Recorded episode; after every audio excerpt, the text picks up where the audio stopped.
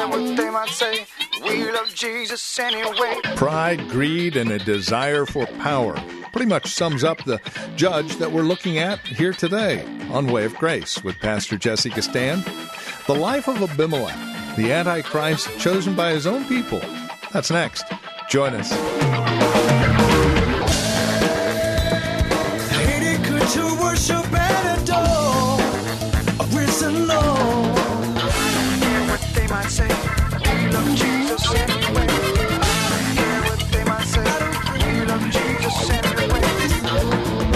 From Grace Bible Church in Hayward and online at grace dash bible dot com, welcome to Way of Grace with Pastor Jesse Stand. Well, today we have our final look at Judges chapter nine, verses one through twenty-one, and the life of Abimelech, the destruction that he brought about in the nation of Israel. As we begin today, we take a look once again at the protection of the prophet and the severe punishment of the spiritually blind. Here's Pastor Jessica Stand with today's broadcast of Way of Grace. Now, just imagine with me, just imagine. I, I, I promise you I won't be longer because I could go all the way, but no, just imagine. This brother done risen from the dead. All his brothers are gone. And he's moved now to confront the killers of his family. At the top of a mountain where they're all down there, and he won't just tell the truth in short order. He's stretching it out in a parable. Why? He's under a prophetic anointing. Do you hear me? Your Bible's a parable. God speaks in parables. The vast majority of people don't understand the Bible unless it's expounded and developed. The mapping that we do with ancient historical events on top of where we are today is because of the multi-level comprehensive truth of biblical teaching.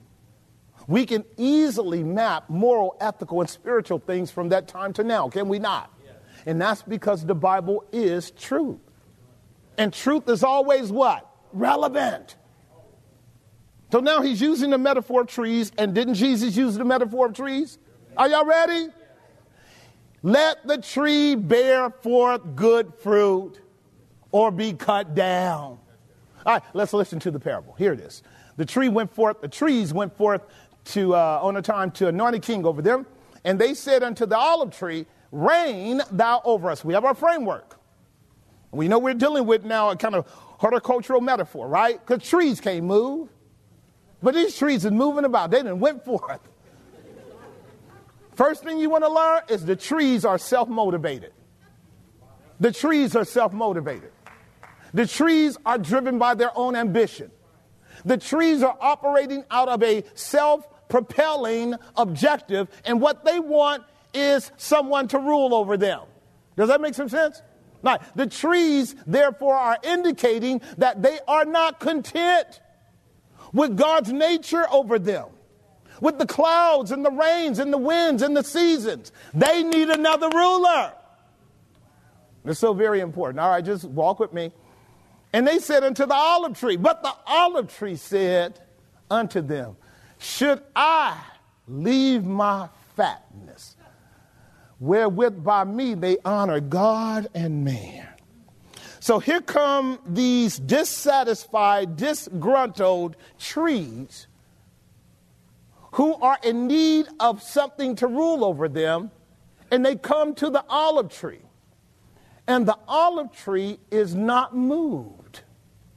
The olive tree stands still, remains rooted, and begins to explain to these disgruntled trees how good God has been to the olive tree. Just settle down and enter into it, child of God, because the olive tree knows who he is. He knows whose he is. The olive tree is clear on who created him. He's clear on why he exists. He also is clear on how much of a blessing he is to both mankind and God. The olive tree is smarter than most Christians. Y'all keeping up with me? He says, why should I leave my fatness, my fullness, my voluptuousness. God made me this way. Isn't it a beautiful thing when you can say that? God made me this way. I'm not discontented. I don't have some kind of dysphoric relationship with myself. I am who he says I am. Right? Furthermore, as I am, God can bless people. And apparently, I bless men and women all over the place because I'm an olive tree. The Bible's clear about the olive tree all over the Bible. The olive tree represents that which has the capacity to anoint, to illuminate, to strengthen, to vivify. And what the olive tree says is God uses my oil to illuminate his temple so that his glory can be seen by everybody that looks to the temple. God takes my oil and pours it on the heads of men and women and families and tribes and blesses them to live for my glory. That's the olive tree.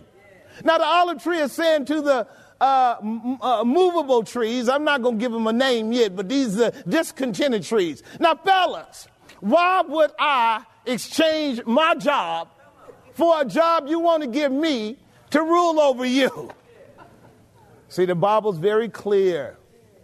Godliness with contentment is great gain. Verse ten, verse ten, more can be said. Verse ten, got a couple more to go. And the trees ran over to the fig tree and said unto them, rule over us. And the fig tree, like the olive tree, said, but the fig tree said unto them, should I forsake my sweetness? Sweetness. It's apparent that the fig tree knows its nature. It knows its blessing. It knows its attraction. Now, again, like the olive tree, we know the fig tree. The fig tree represents bounty, abundance, luxury, and absolute delicacy. The figs were always used to actually accentuate the meal. It was also used as a kind of aphrodisiac, if you will. I don't want to get too sexy with y'all, but if you read the book of the Song of Solomon, the fig tree was used to get the Shunammite woman all stirred up over her man. You can read that in your own time. But the fig tree, the fig tree always symbolized God's blessing on the nation of Israel when it walked in obedience. Y'all hear me? And I love me some figs. How about y'all? If you don't, you got something wrong with you. The fig tree represents the sweetness of a fellowship and union between us and God. Is God sweet? Oh, taste and see that the Lord is good. And when we talk about sweetness, we're talking about the nature of the anointing of the Spirit of God that brings us into those places of joy and contentment and confidence and fullness. That's what we're talking about. We're talking about the richness of the fellowship between us and Christ. I wouldn't trade it for nothing in the world. I call it God's candy. God's candy. He says, but the fig tree said unto them, should I forsake my sweetness and my what? And go to be promoted over the trees. I want you to get it, please. The olive tree and the fig tree would rather be what they are than to actually rule over somebody.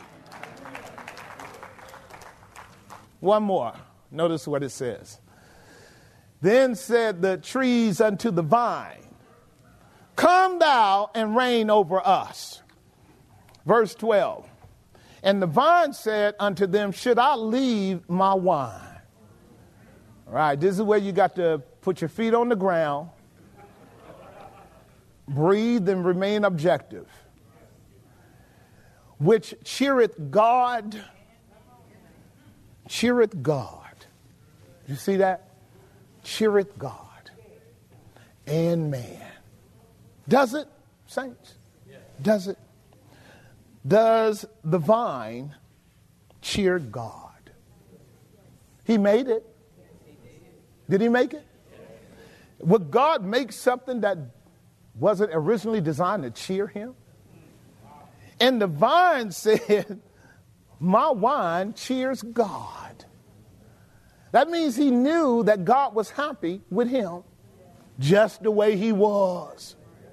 Now, you and I already know, I don't have to go all the way into it. You do understand the wine coming from the vine, producing happiness, has everything to do with the suffering of that vine, representing the death of our Savior Jesus Christ.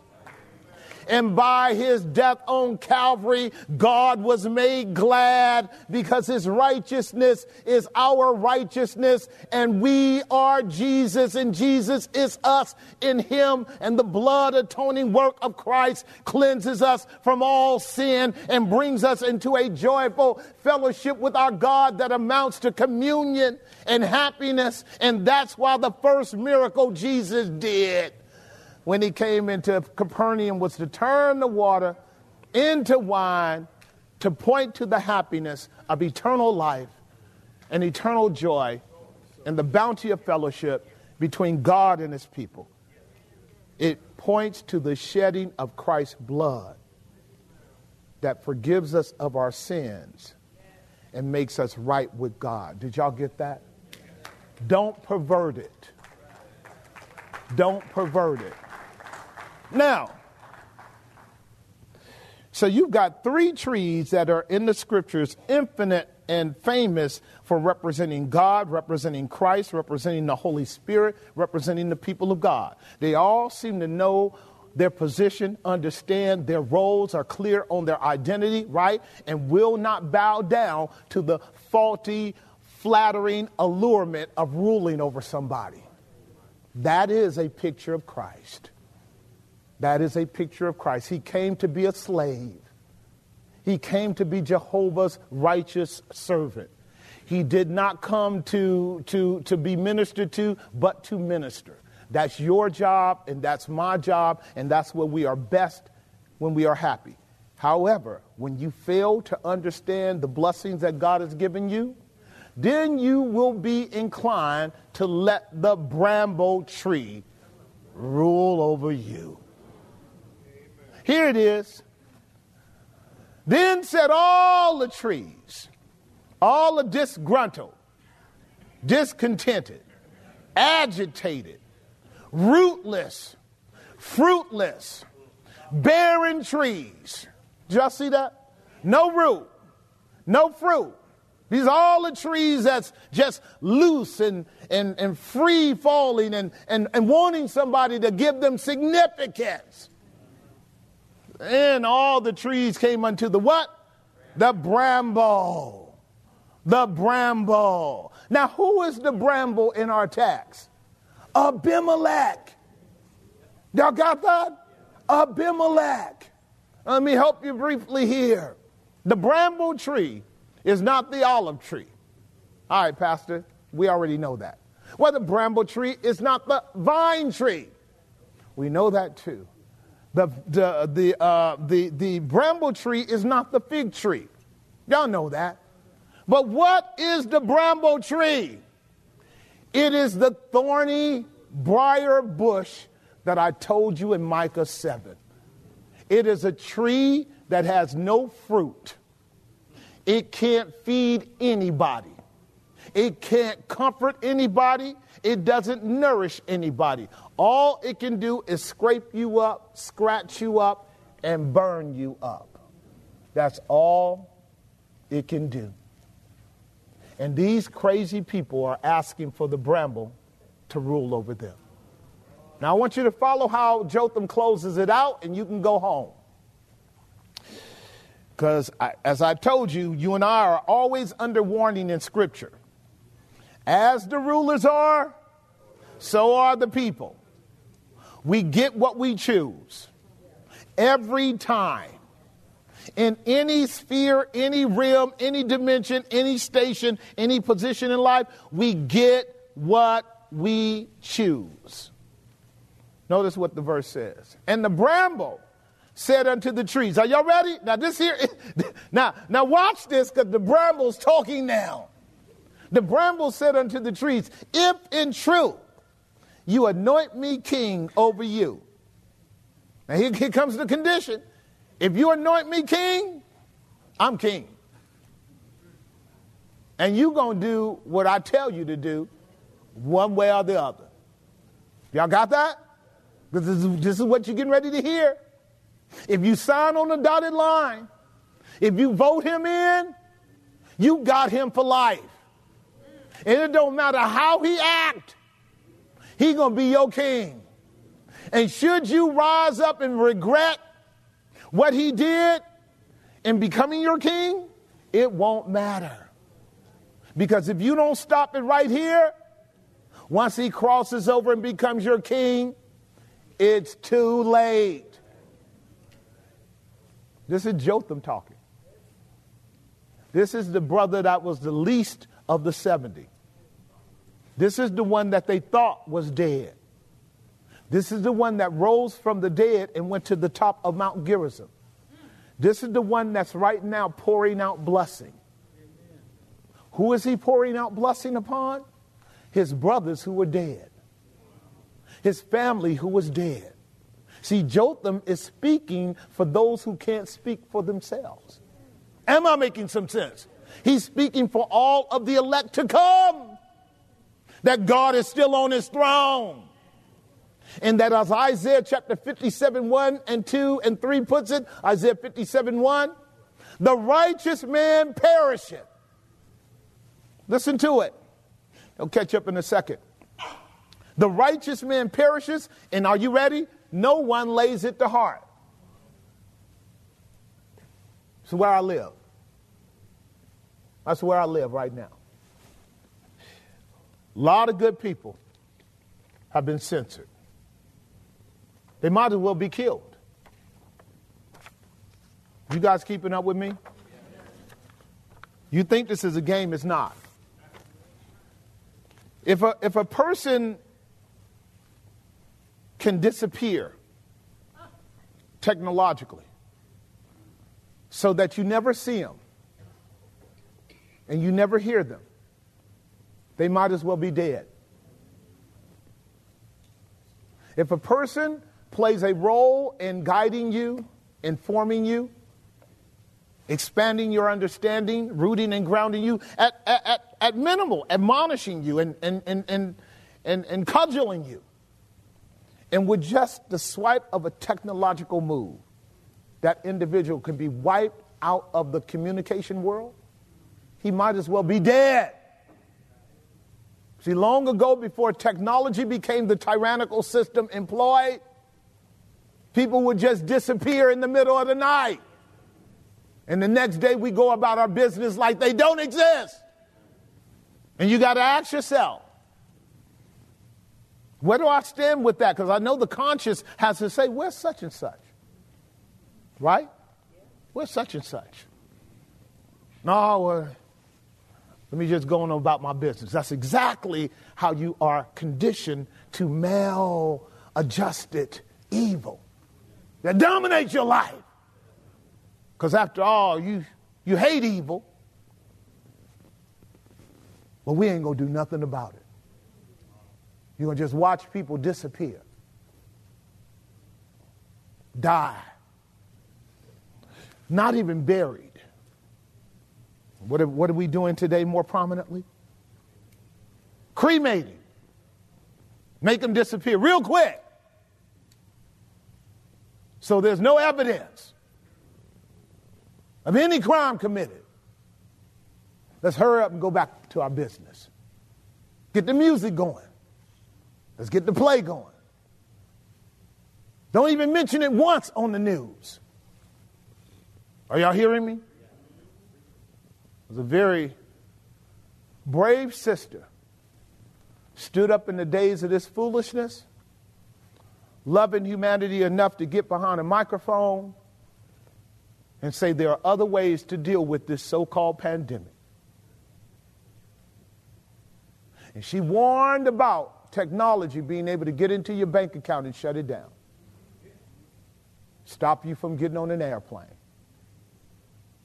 Stop you from being able to get your resources. She's sitting in jail right now. And nobody even knows and nobody even cares. Are y'all hearing me? This goes on all around the world. Reporters and journalists and people who care. They're all prophets. They're all prophets. They disappear, and then we keep going on and partying and enjoying our lives. See it? Because the bramble tree is ruling. Here it is. The righteous perishes, and no man lays it to heart, and the merciful men are taken away. And no one considers that they're all being taken away, because judgment's on its way. See it? So what if God removed the sons of Gideon?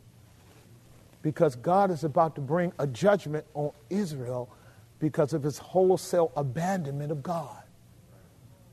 And what if God takes away righteous men and women who stand for the truth in order to make way for his wrath to come because they failed to hear the trumpet warnings of judgment? See, this is what Patrick and I were talking about in our last apologetics class. Where are we?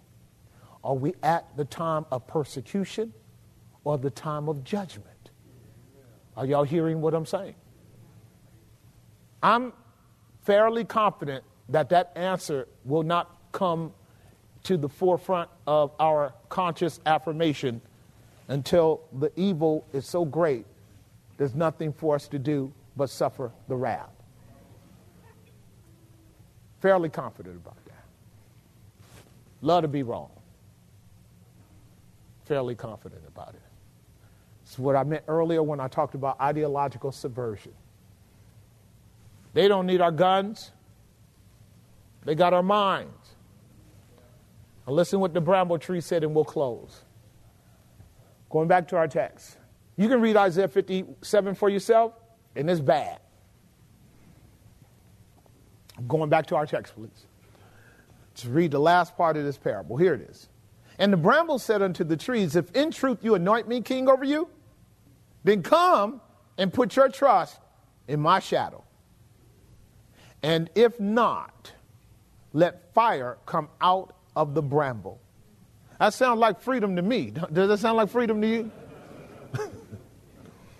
Let fire come out of the bramble and devour the cedars of Lebanon.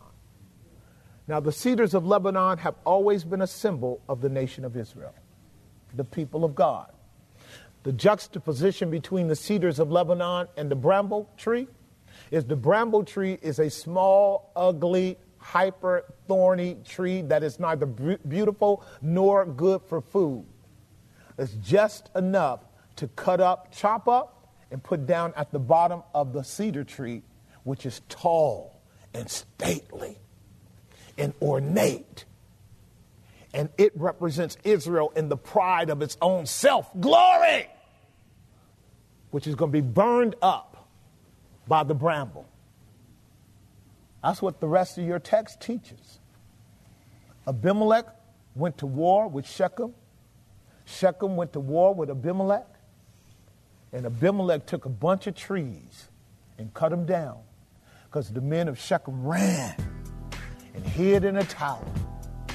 And he burned them all up, just like the text says. And on that note, we will close out today's broadcast of Way of Grace with Pastor Jessica Stand, the ministry of Grace Bible Church right here in Hayward.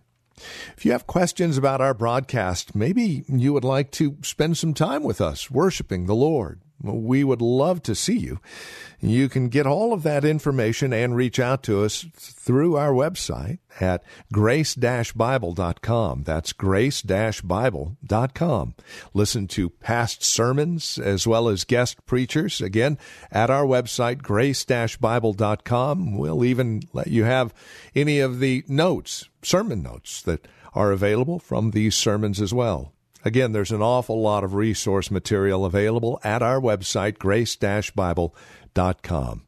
If you'd like to reach out to us by phone, our number is five one zero, eight eight six, nine seven eight two. That's five one zero, eight eight six, nine seven eight two. Sunday services here at the church are at ten thirty.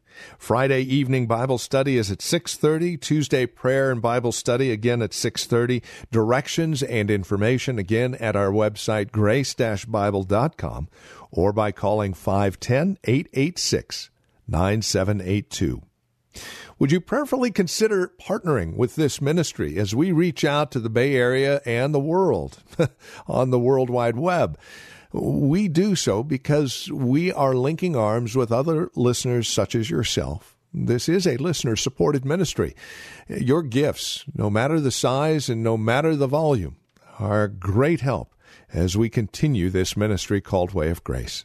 Consider that as you reach out to us, and join us again next time for another broadcast of Way of Grace with Pastor Jessica Stand. I don't care what they might say, we love Jesus anyway. I don't care what they might say, we love Jesus anyway.